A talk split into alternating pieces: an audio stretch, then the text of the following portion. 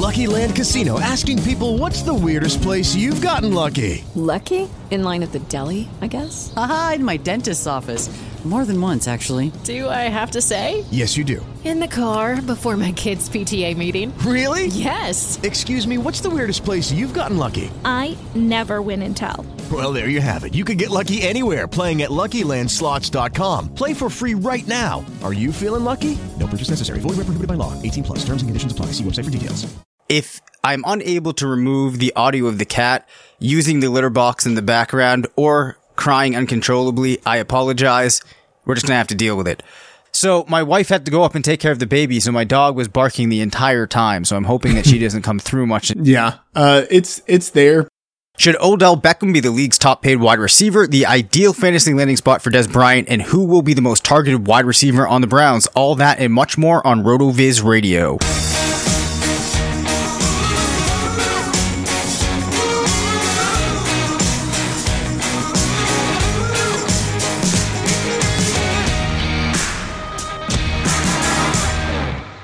I'm Dave Caban, Senior Fantasy Analyst at RotoViz. This is RotoViz Radio, brought to you by the FFPC. I'm joined, as always, by Mr. Matthew Freedman, Editor-in-Chief of Fantasy Labs, part of the Action Network. Are you safely back in Iowa? Yes, I am back uh, at my home base in Iowa. Uh, no longer podcasting on the laptop. I have the full computer. Everything is good. Wait, no, no longer podcasting on the laptop, the full computer. Do you lead me to believe that, that you have a stationary PC? No, oh, of course. You d- really? Yeah. It's it's 2018. I didn't even know th- that things like that existed. Well, because I want like the larger screen, and I just you know like I don't know like I don't want to have to like I want my like my laptop just to be like the thing that I I use when I'm like going around the house, but otherwise like I'm fine with just having like the stationary PC. Um, not to get too. I forget if it was Nick or Ned Burns, your company's computer guy, on you, but you realize that you can plug a laptop into a larger screen. No, This yeah, is not yeah. you. You know, No, no, no, no. I, I know, I know. It's, it's, it's stupid, but it's just like, I kind of like having, I just like having it. Uh, like it's just, you know, like all part of like my, my setup where I just, I'm in my office, uh, and it's just sort of there. I don't know. I, I can't, I can't explain. I mean, I know it's stupid, but like, um, yeah, I don't know. Plus, plus, This is like, just- it's uh, just, well, the thing is like, plus it's like, it's, it's, uh, you know, like the laptop, um, I'm like on different sort of like technological, um, like timelines with like the laptop versus, uh, like the, the stationary, like just desktop. So like, I feel like, I feel like when I was buying it, it just made sense to like buy the, like the desktop and be like, okay, I'll worry about the laptop later. wow, this is this is really blowing my mind. I, I may have just lost some respect for you as a human being. That's totally fine. I mean, if, if this is what causes people to lose respect for me, uh, they should have been losing respect for me long before this. All right. Well, I think we can move on from there. I, I hate to derail another show with this with this needless banter in the beginning, and we'll try not to make. Maybe I should just start jumping into the first topic before even checking in with you. Um, yeah, that, that would is what be, we're gonna do That would now. be good. That would be good. Yeah. All right, uh, we'll we'll go back to that next episode.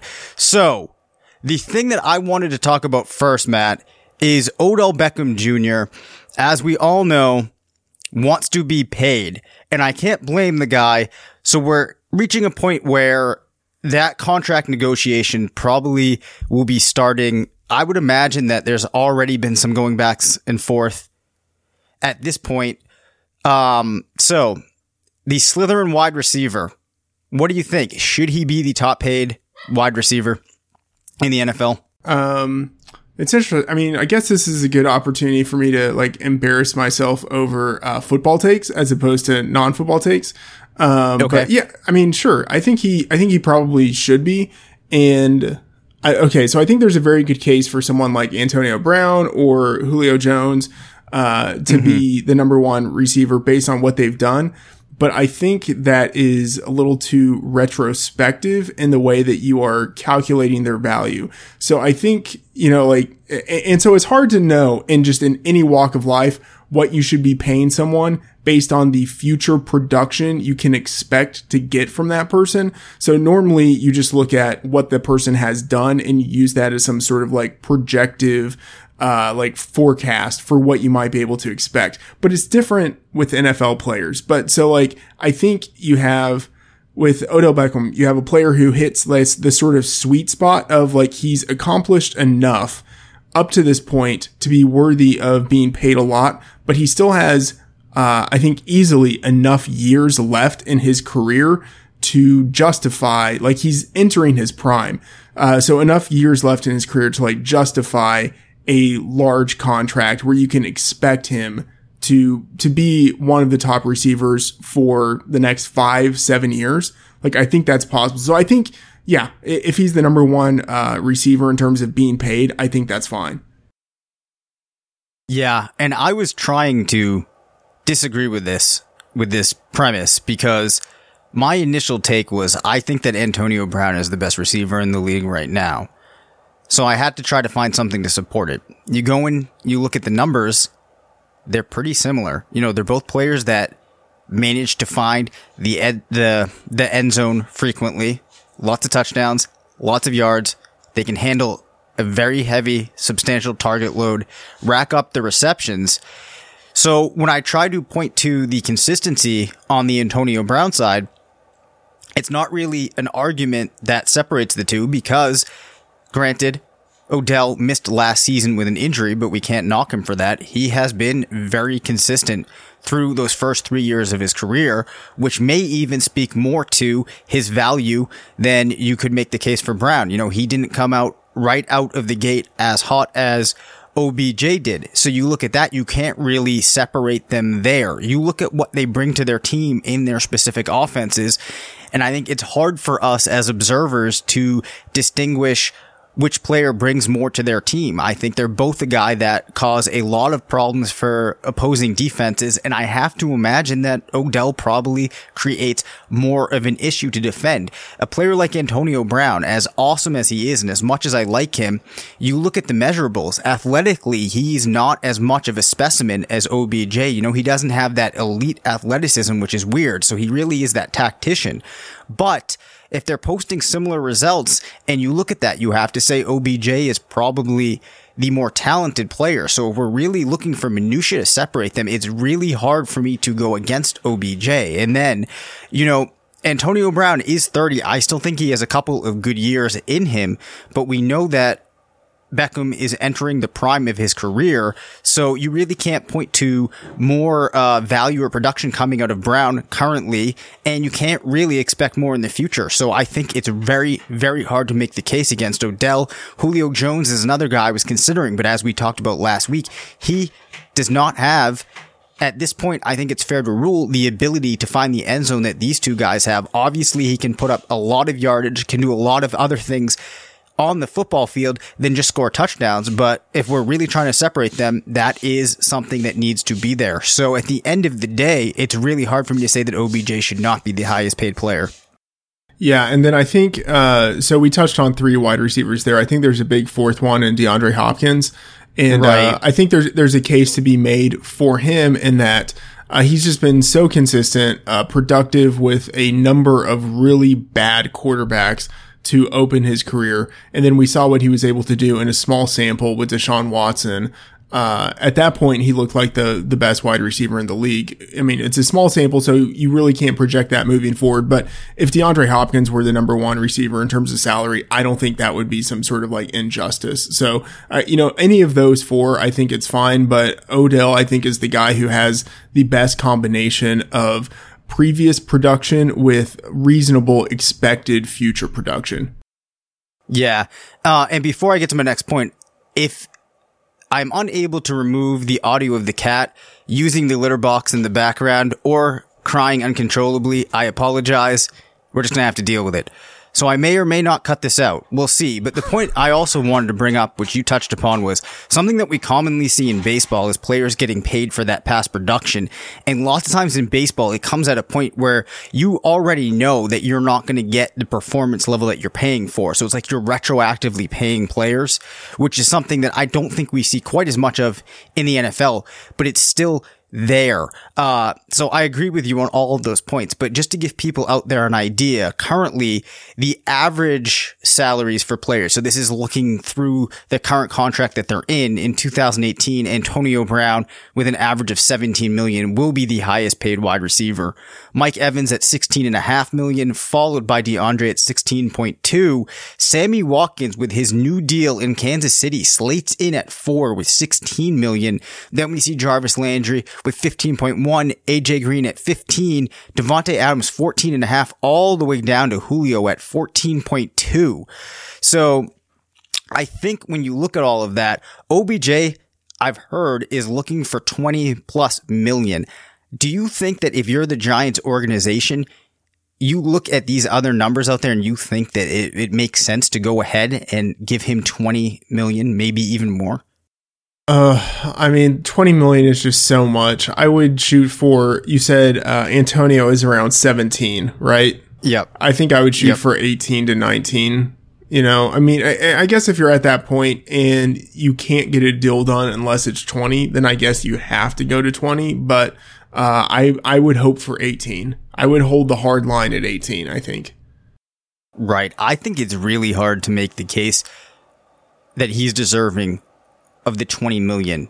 Um, because that would be saying that there's a real significant separation between him and those other receivers and that his, like, I think that you should be paying these players and you're pricing them at how they impact your ability to win football games. And I think if we're looking at that $20 million number, it's hard to say that, you know, the difference that he can make for that team.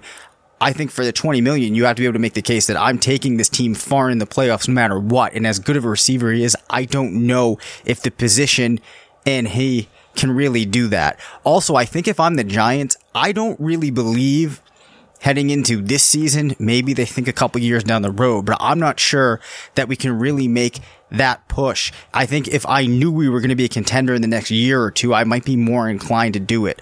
But long term, that's a lot of, you know, that's a big salary, especially if he's going to be looking for multiple years. Yeah, I, I totally agree. Although I think the, the Giants, uh, might be, especially like their general manager might be egotistical enough to think that they could compete right away. Yeah, that that probably is fair.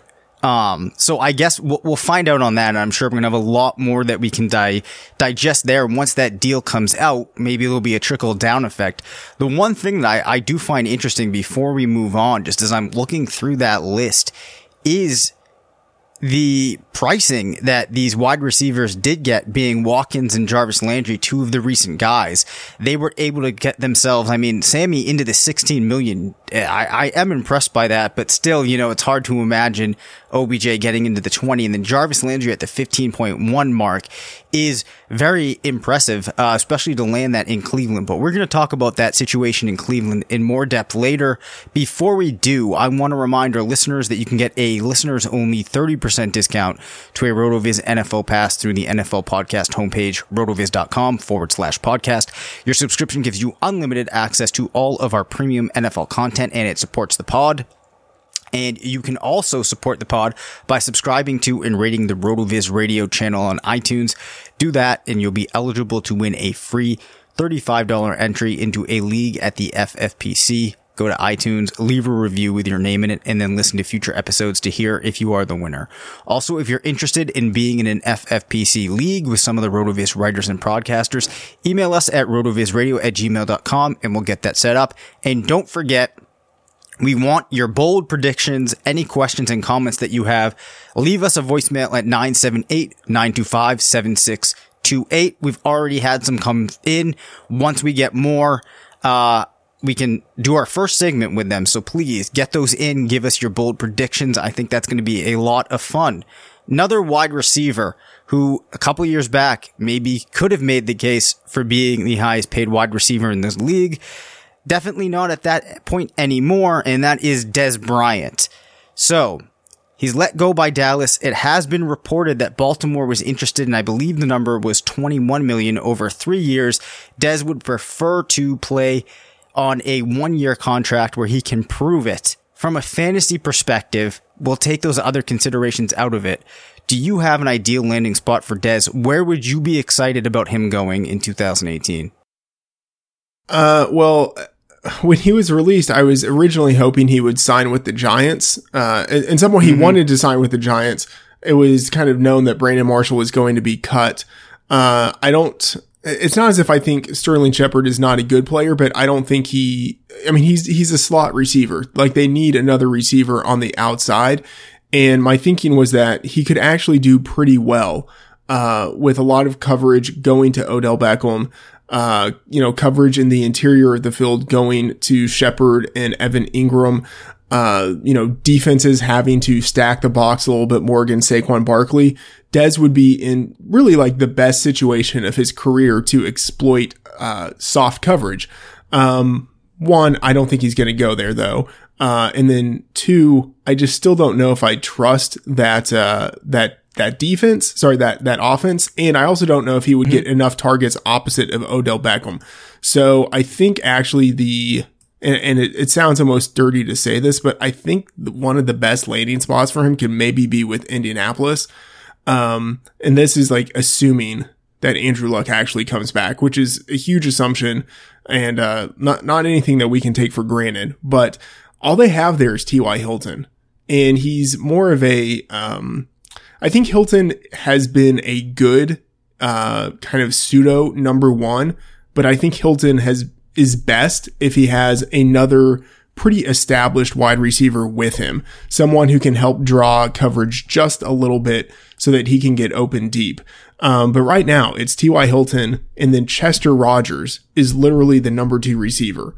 Uh, they have no one behind Hilton and their tight ends are Jack Doyle and Eric Ebron.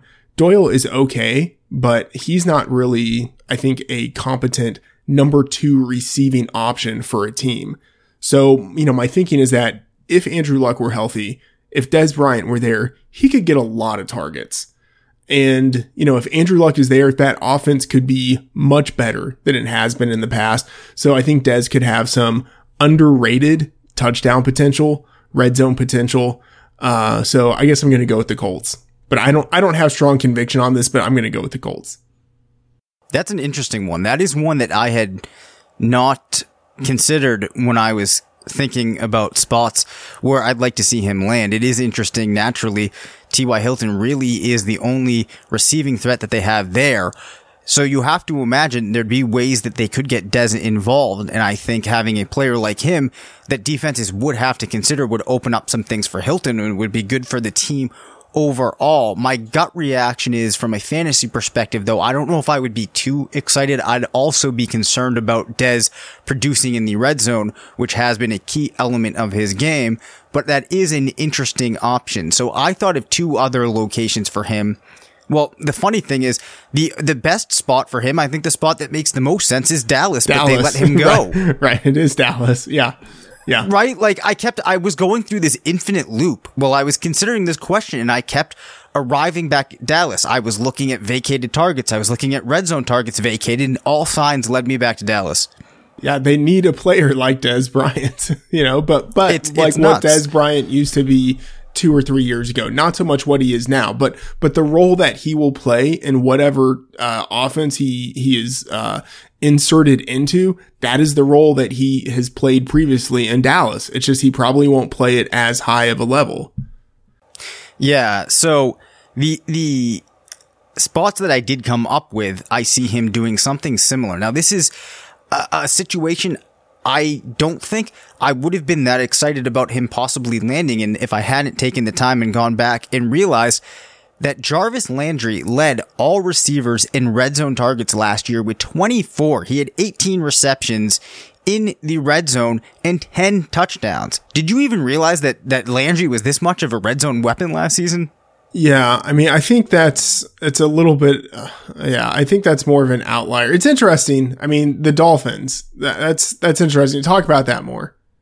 Yeah. So not that I expect that Bryant, even if he were there, was going to get those 24 targets because that is a lot. But I do think if you look at the rest of this team, Kenyan Drake, if he is the starting running back, I feel like, you know, he's not going to be an obvious go-to at the goal line. Frank Gore, at this point, I don't see him as a must handoff. Then I look at Albert Wilson, Danny Amendola. They're not really red zone threats. Kenny Stills, DeVante Parker. I don't think that either of them project as guys that can be the go-to in the red zone. So Dez, even if that target share comes down, I'm not expecting him to get a lot of yards maybe they can find him a role somewhat with an intermediate look. And then when they get in the red zone, they turn to him. Cause I think at this point in his career, we're going to be hoping for a lot of touchdowns.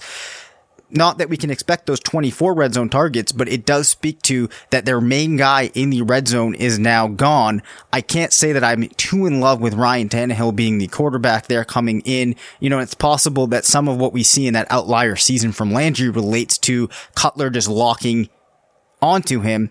But nonetheless, I think it's a decent option, you know, and then they also with the young tight end, we know even though Gesicki is so talented, it takes these guys a couple of years to really acclimate in. So to me, it just seems like he is a player that could fill a void that they need and probably still might be the best wide receiver on that team if he doesn't land in Miami.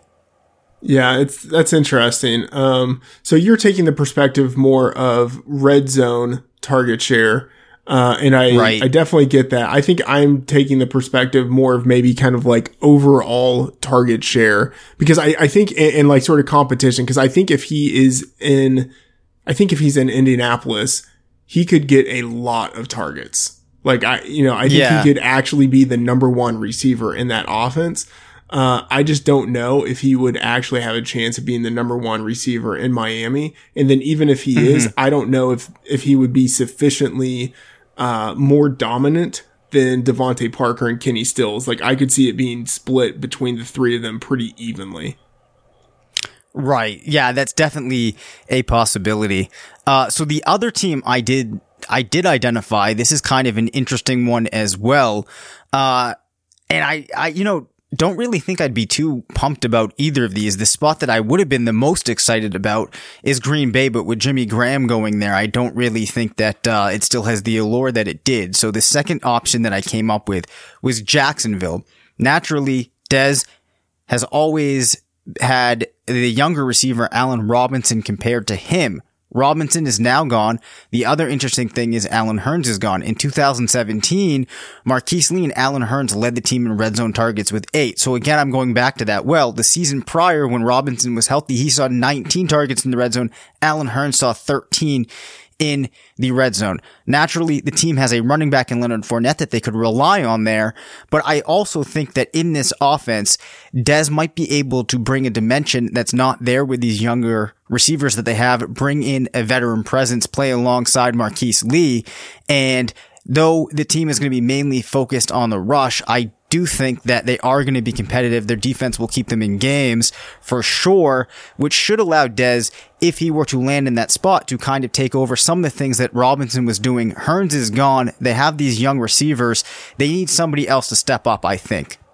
Yeah, man, that's interesting. I I think that would be a, a pretty bad landing spot uh, for a few reasons. So I I get everything that you said, but I think Leonard Fournette will occupy uh, a lot of the goal line opportunities, and then I think um, it would be hard for Dez to um, to outcompete like the the combination of Moncrief, Keelan Cole, and then DJ Chark. Uh, I just like, you know, like, I think like those guys will sort of function the way that they would maybe want Dez Bryant to function. Right. So th- these were kind of outside the box locations I was trying to come up with. I know I've heard other people people mention New Orleans as a decent landing spot. I think that there's actually enough talent in that roster that it wouldn't be, you know, a dynamite landing spot for him. And I'm also not convinced that New England at this point would really be as excellent of a spot either when you consider, you know, that they have guys that they can use in that short game. They have Gronk in the end zone. Do either of those teams stand out to you as good spots either? Or are they just too loaded? Yeah, I, I think they're too loaded. I mean, I like I'm really thinking of this in a couple of ways. One, uh, is is Dez Bryant going to be the number one or the, the clear number two receiver on the team? Like, is he going to be able to outcompete the other guys? And in New England, I don't think he's better than Julian, Julian Edelman. I don't think he's better than Chris Hogan. And then, you know, mm-hmm. Gronk is basically another receiver. And then they also, uh, you know, they give a lot of targets to their running backs too. So right. I don't know if he would be able to function in a, a high capacity way. And then it's basically the same situation in New Orleans. There are other receivers there who at this point are probably better than Dez is.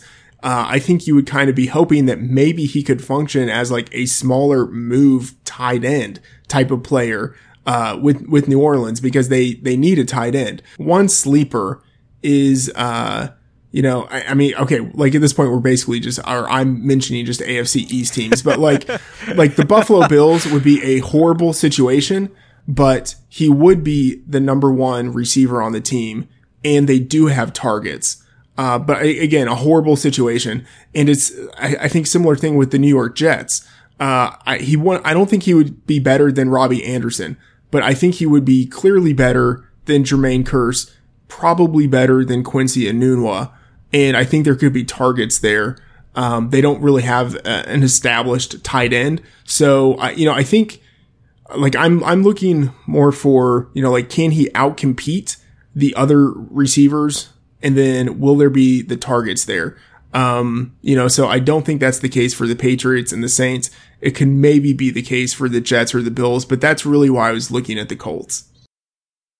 Yeah, so as my dog barks in the background, which perhaps will will remain in this episode as well, uh, it comes down, I, I gather here, an almost counterintuitive thing, which is perhaps the best landing spot for Dez from a fantasy perspective is to land on a team with a bad offense where he can just kind of shift and basically just absorb, uh, uh, excuse me, absorb all of the targets that a team can send his way. So perhaps there's no real exciting landing spots and we just need to, uh, need him to kind of become a compiler. Having said all of that, we'll close with a two part question. Do you think that Dez is washed? And what is his ceiling on the season with, you know, a hypothetical, let's call it situation that would allow him to be either a number one or a number two in the roster? Yeah, I don't think it. Yeah, I think he's pretty close to done. Uh, I think he could maybe be in terms of fantasy. Uh, if he ends up in a situation where he's just getting volume, maybe he could be a wide receiver three you know, and just in terms of like raw fantasy production at the end of the season. But yeah, I'm not overly optimistic on his potential. Yeah, it's it's sad, but uh, I hate to say it, but I think the days of Dez are, are nearing an end. Let me tell you about our friends at the Fantasy Football Players Championship, the home of season long high stakes fantasy football. The fantasy draft season is heating up and the FFPC has a format to suit every interest and budget, whether you like best ball or super flex or classic managed leagues. There's drafts Filling daily with entry fees starting at just $35. Jump into a slow draft or a live draft today. If you like Dynasty, the FFPC has almost 200 active Dynasty leagues with entry fees starting at $77 and going up to 2,500. The incredible thing, not a single Dynasty league has folded in eight years. New Dynasty leagues are forming right now with startup drafts launching on a regular basis. Don't miss the FFPC experience. Go to myffpc.com and register now. That's myffpc.com, the home of season long high stakes fantasy football.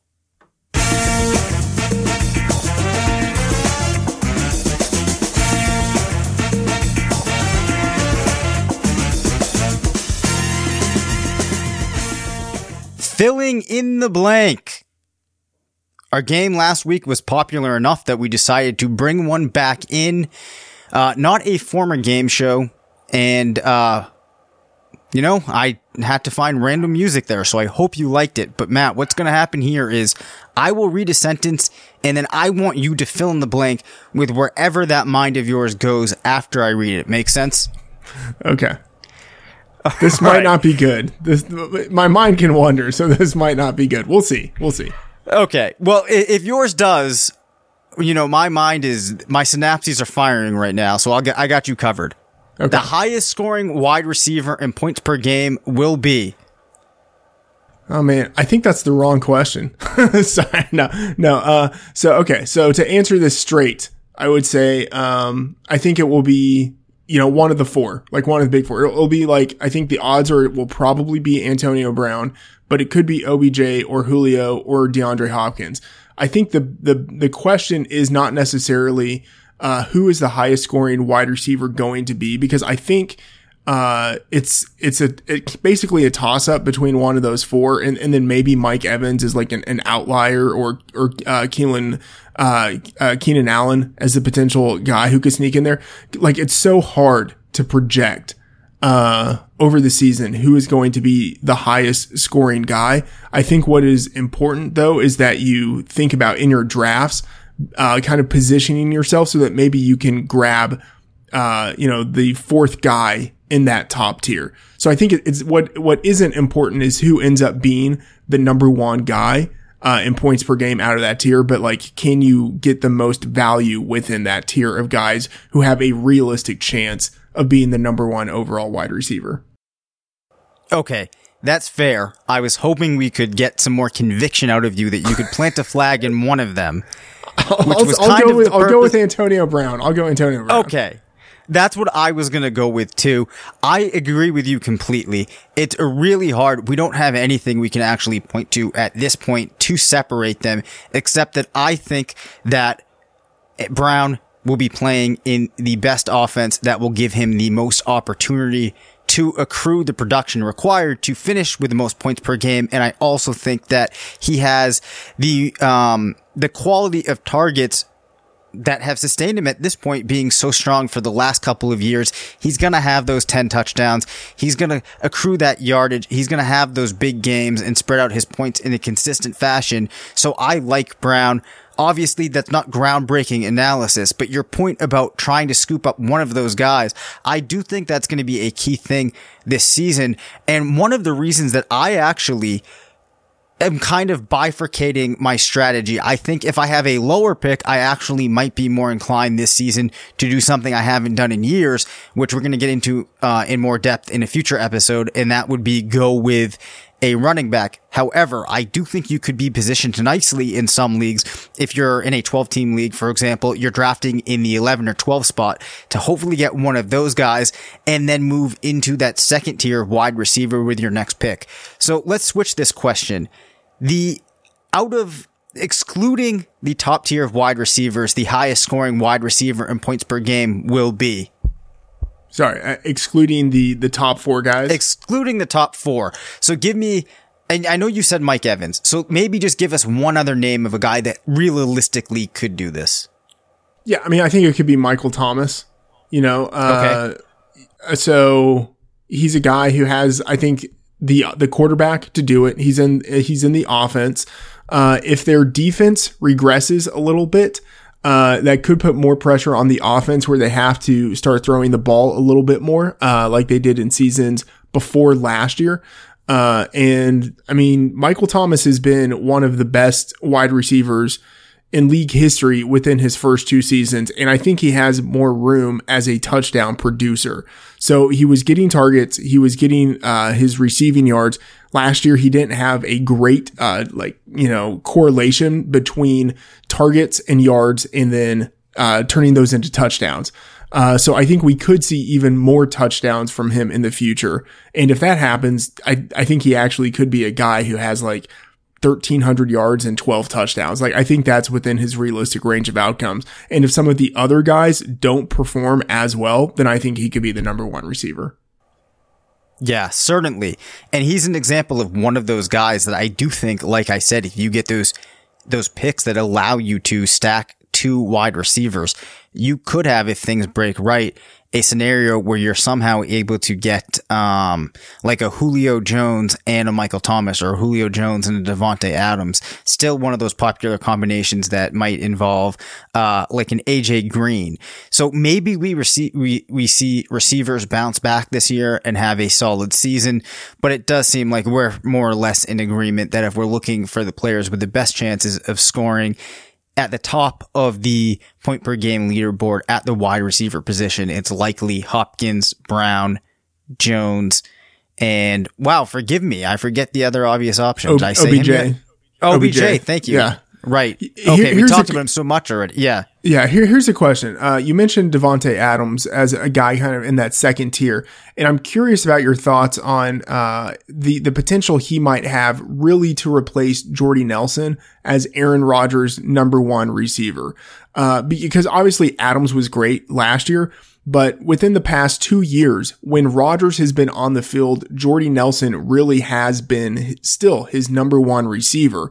So, and, Nelson for, for years was a guy that you could get as maybe the, the fifth to like ninth wide receiver in drafts, but he had the potential to be a top three wide receiver in terms of fantasy production. Like he was routinely in that range. So the question is, does Davante Adams right now he's going, let's say like wide receiver six to nine. Does he have, you think like a very real chance with maybe some more targets playing a little more of the Jordy Nelson role? Does he have a chance to be like a, a top three fantasy receiver? I uh, yeah, I absolutely think that he does. I mean, if you go back, I remember when he was coming out of Fresno State, he was a popular choice on Rotoviz, was coming out of a strong class, so there was a lot of receivers to like. But for me, it comes down to if I'm Aaron Rodgers, I look at 2016, I see that he turned 121 targets into 12 touchdowns.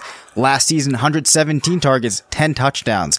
The thing that we saw Jordy produce the most and was so good at was finding the end zone. Well, Adams has proven that he can do that. So I don't see any reason that you wouldn't have that confidence in him. He's proven it two years in a row. Your favorite target in Nelson is gone. Talented receiver like Adams comes into the fold.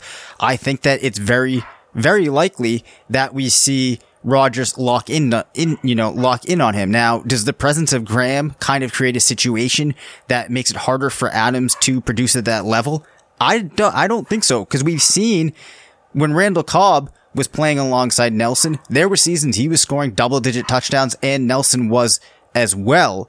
Uh, and on a every play kind of basis, I think it makes sense that Adams would be much more involved than Graham. Perhaps I'm off base on that, and I know that Cobb is still there. But yeah, I think that there's no reason that Davante Adams shouldn't become the focal point of the passing attack. That Rodgers shouldn't heavily target him, and there's really not much I can pinpoint that would really preclude him from having that upside. Are you kind of on the, the same page with me there? Maybe there's not the probability like a Michael Thomas, but I, I think that, you know, from an outside chance, he is one of the best shots of finishing in that top tier of guys of any player that we didn't already include in it.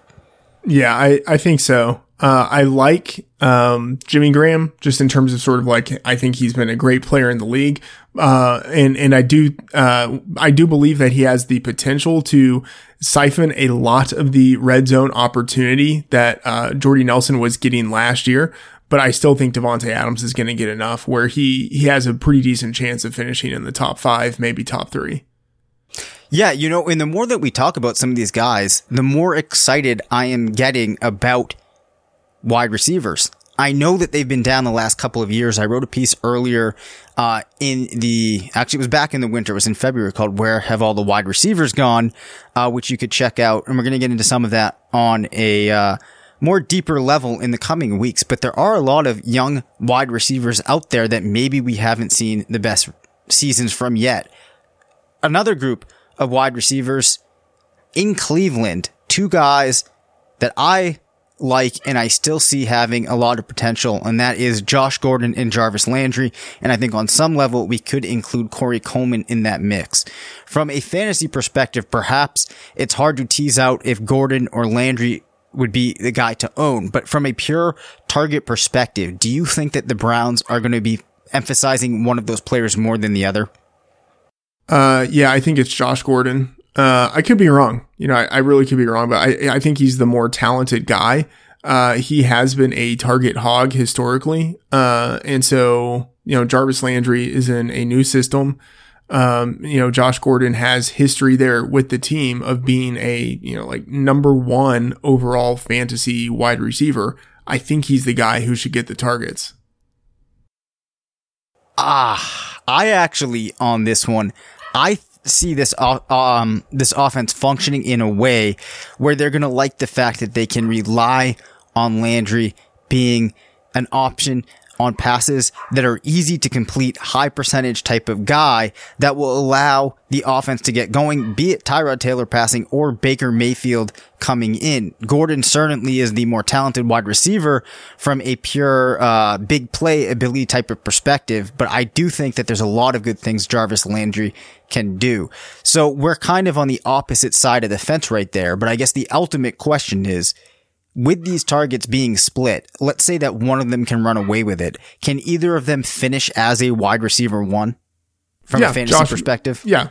Uh, I think Josh Gordon can. Josh Gordon. Yeah, I think Josh Gordon can, and I think Jarvis Landry cannot. you know, that's that's what I think. But I mean, I- like Jarvis Landry was, I think, in a, a situation that in Miami that will not translate to Cleveland. It it might. You know, he has potential. Um, but he's just he's just a pure accumulator, whereas Josh Gordon is someone who can accumulate on targets, but who can also be amazingly efficient with the targets he gets. Okay, that's a fair point. The one thing that I want to point out though is we've seen through Jarvis Landry's career, him playing with other talented wide receivers. I mean, you go back to college, right? On that Louisiana State offense, Landry at times was the guy that they were going to over OBJ. So I think that sometimes we want to discredit Jarvis Landry for his style of play and assume that he's not as talented or as strong of a wide receiver as he may be, yet you put him up against the likes of OBJ, he holds his own. You bring him into Miami right out of the gate, he's holding his own. We've seen him be able to suppress other players such as DeVante Parker. Jury's out on how good he was, but it, correct me if I'm wrong. Wasn't he actually, uh, wasn't Landry in Miami with Brandon Marshall and he was still successful uh, in his rookie season? Uh, I mean, successful for maybe like the second half of his year. Uh, but yeah, I mean, he, yeah, he's been with good receivers. Um, but you know, I don't know at that, at that point, actually Marshall, uh, Was it Marshall? I, I might be making that up. I, I think he, I think he was with, uh, Wallace. Oh, okay. Well, that would change the situation a lot. I'm just going to very quickly look up 2014 Miami right here. Okay. Yeah. So correction there. Yeah. He was not with Brandon Marshall, but I do think, you know, some of the guys that he's played with have been good receivers. Maybe not as good as Marshall back in 2014, but still, I think it speaks to his ability to become a key player in an offense. I think though, I would have to be with you from a fantasy perspective. The ceiling and the upside for Gordon is much higher than Landry because on any given play, he has the ability to break off a big play and it would make sense that they're going to want to make use of that. And with him already having been in Cleveland, Landry still needs to assimilate. Uh, he would be the receiver that I it's hard. It's weird for me to say because I've liked Landry so much in his career, but I think if it came down to it, I'd have to go with Gordon again because of that upside. So moving on from wide receiver, a couple running backs I want to talk about. Jay Ajayi will be a top fill in the blank running back. Hmm. Uh, I think he will be a top 24, but just barely. I think it will be more like he is like a low end running back too. Um, I think he maybe has potential to be more than that. Uh, but that would really be dependent on other running backs in Philadelphia really disappointing. Uh, I, I don't think it will be an instance of Ajayi is so good that he seizes a lot of the workload from the other guys. But, you know, we are talking about a running back who has two straight, you know, thousand plus yard, uh, campaigns from scrimmage. Uh, he hasn't had a lot of touchdown product, uh, production, but I think that's kind of fluky. Like, I, I think we could see him get, you know, much more, uh, of the, the goal line opportunity this year, uh, especially with LeGarrette Blunt gone. So, uh, yeah, I think he, he could be a top 24 guy. So Ajayi, I the first thing that came to my mind was top 36. I think I'm harder on him than I need to be. I mean, you do have to be talented to a degree to have three 200 plus yard performances. I mean, that is hard to deny. We did see Ajayi get into Philadelphia, become a serviceable fantasy asset off the bat. I think when you look at these other backs in the offense, though, they still have Darren Sproles around. We can't forget. We talked about Corey Clement last time being a player that we think is already into the rotation.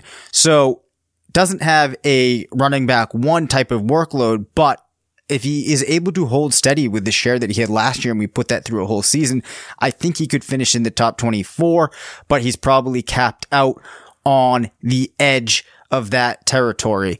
Um, Darren Sproles, I guess while we're on the topic of the Eagles, I'm going to just insert this question here. Do you think that uh, he does have any fantasy value this season? I kind of think we're at the point where he could have a spot here and there, but he's not the type of guy you want to be drafting. Uh, yeah. Do you know what his ADP is right now? I do actually, if we give me two seconds. It is, wow, 212 um, on MFL 10 last week. Yeah, So- I think I think he provides value at that spot. Okay. Yeah, That's because. I, I think it's a situation where he will have a few games where he has you know top twenty four production. Uh, you know, maybe more than that, uh, just because of his ability as a receiver and then also as a return guy. So yeah, I think he he offers value, not like huge high upside value, but uh, given where you can draft him, I think he does provide value. Okay. Now, a guy that I kind of view in my mind in a similar spot because he was a Dolphins running back, kind of exceeded expectations when given that job. Kenyan Drake, who followed right up after Jay Ajayi, had a strong season last year by all accounts, given what you might have anticipated going in. Kenyan Drake will be a top blank running back. Oh man, uh, it's hard. I, I guess I, I don't know. I, I think he'll be a top twelve running back. Oh my God. Oh wow. Matt Freedman bringing the heat. Break this down for me. I don't. I mean, You can't, right?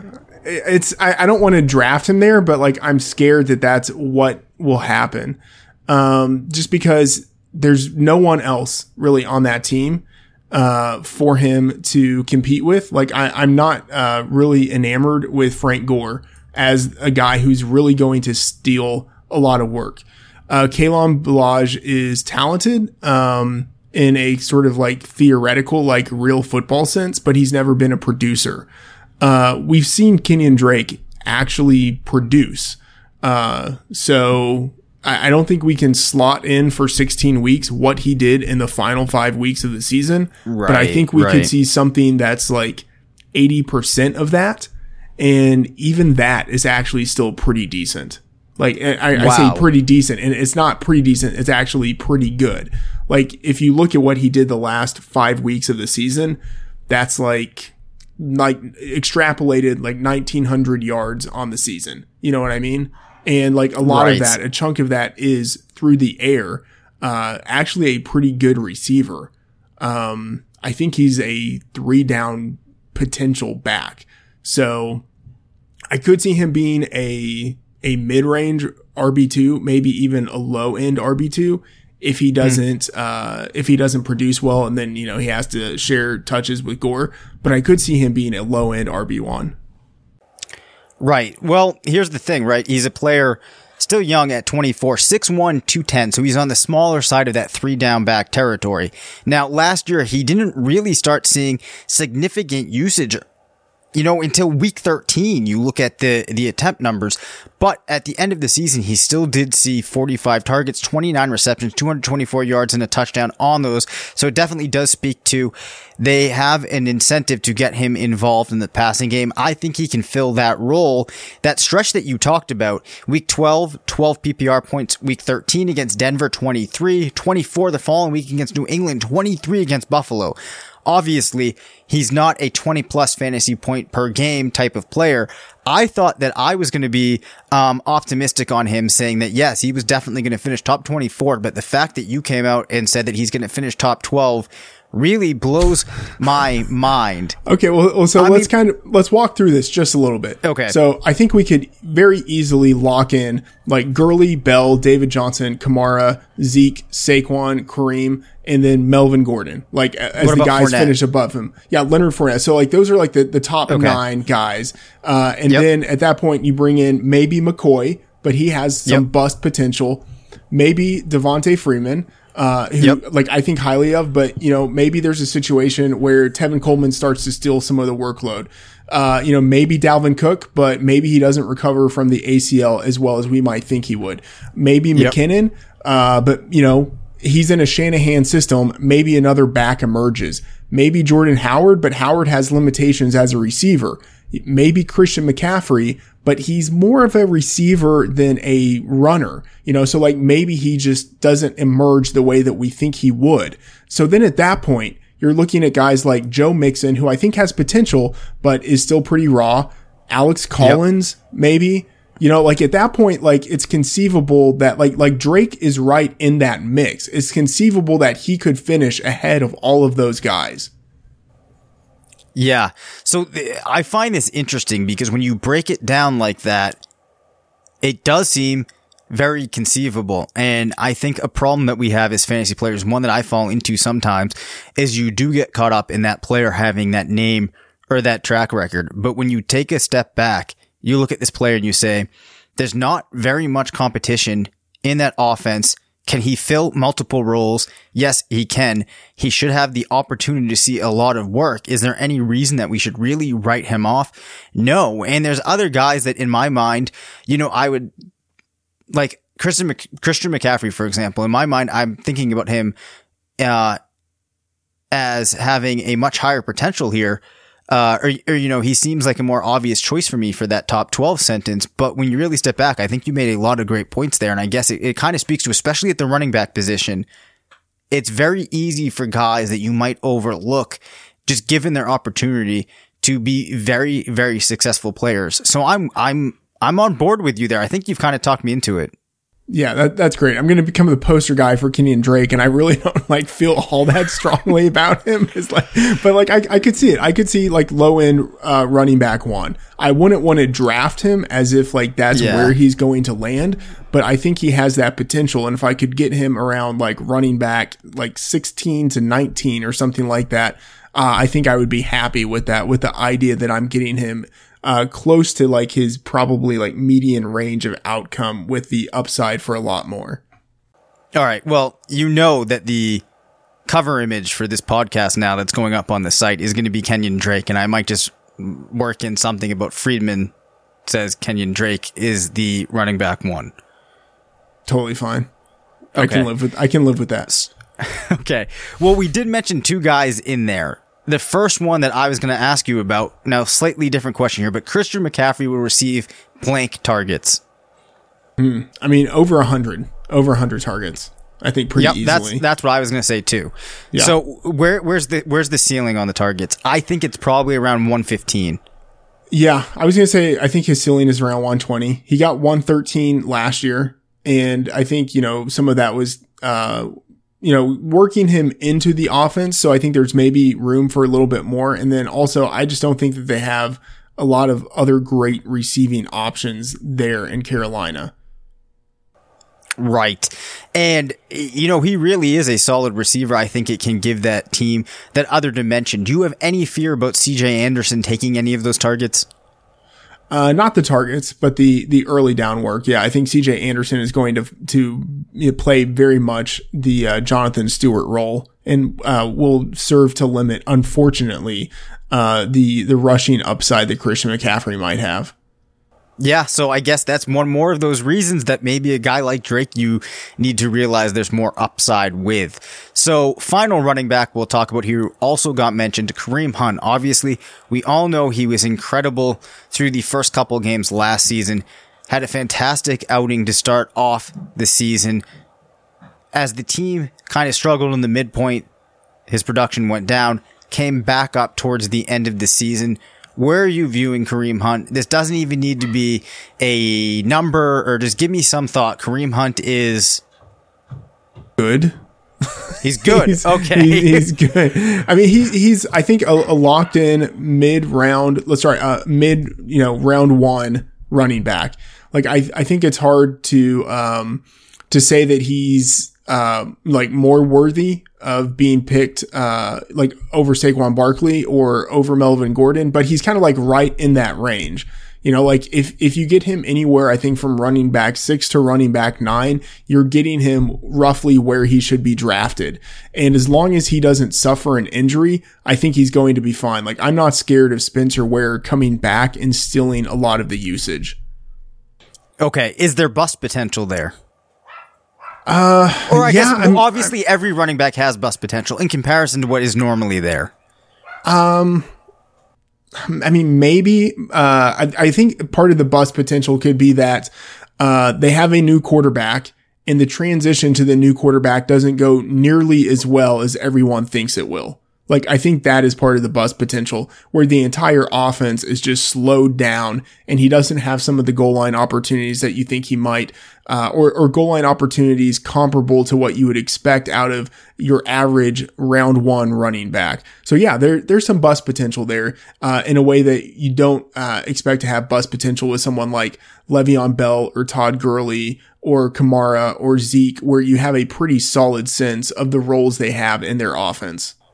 And, and Yeah, like, I and would- how, how their offense is going to function. Yeah, I mean, I was going to say Kareem Hunt is a solid option in 2018.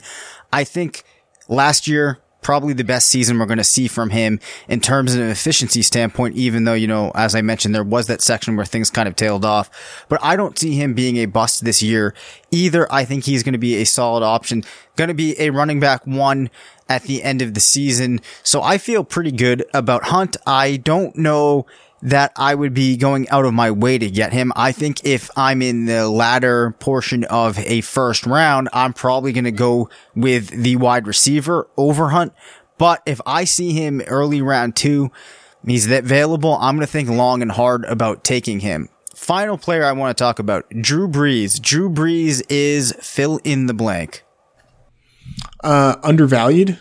I think people are going to look at what he did last year, uh, where he was, you know, like only, uh, like the quarterback 11 in fantasy, as opposed to like, you know, like the quarterback, you know, like one through six or something that he historically has been basically since he arrived in New Orleans. Uh, and I think people are going to, to, uh, undervalue him because of that. Uh, you know, so last year, only 23 touchdowns, the fewest I believe he has ever had in New Orleans. Uh, you know, I think we can expect some progression. Like that's going to bounce back. Um, in terms of just like efficiency, he was more efficient last year than he had been in the, you know, previous five year sample. Uh, and, you know, completed 72% of his passes. I think people are maybe a little disillusioned with, uh, with how he performed, but he's still very much Drew Brees. It was like a very Drew Brees-esque type of season, except he just wasn't throwing the ball nearly as often, yet he still completed the most passes in the league last year. Yeah. So really what it came down to, as you mentioned, we saw fewer touchdown passes. The yards were down. Temps were down though somewhat, but you know, maybe the team this year doesn't focus quite as much on the running game, which I think that's one of the concerns. But the thing is, all of these concerns are getting baked into the ADP and he still is Drew Brees and where he's going now in many leagues. Um, I've seen him at points where it makes sense. You know, he's falling behind other quarterbacks that you could maybe make an argument have more upside, but I don't think that there's too much downside with Brees. And though he is accelerated in age, he actually is going to be 39 this season. We haven't seen, I wouldn't say that we've seen a real decline last year. Certain things were down. Um, mainly the touchdowns, but I'm still feeling like now Brees is at a point where he becomes a very attractive option. So that takes us through all of the players that we wanted to talk about. Matt, you have any closing thoughts? Anything that you're curious about before we close out? No, let's close this down. All right, let's do it. So, uh, that's going to do it for today's episode. Once again, I'm Dave Caban. You can follow me on Twitter at Dave FF. My co-host was Matthew Freedman, who you can follow at Matt F the Oracle. Don't forget to call in 978-925-7628 and tell us your bold predictions. This has been RotoViz Radio. Please subscribe to the podcast, leave us a review, and be sure to tune in next week. Thank you for listening to RotoViz Radio. Please rate, review, and contact us via email at rotovizradio at gmail.com.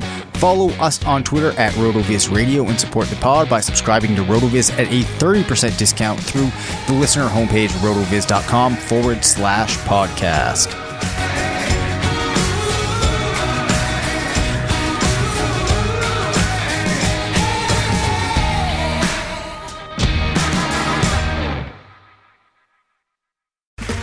Okay, round two. Name something that's not boring. laundry? Ooh, a book club. Computer solitaire, huh? Ah, oh, sorry, we were looking for Chumba Casino. That's right. ChumbaCasino.com has over 100 casino style games. Join today and play for free for your chance to redeem some serious prizes. ChumbaCasino.com. No purchase necessary. Full prohibited by law. 18 plus terms and conditions apply. See website for details.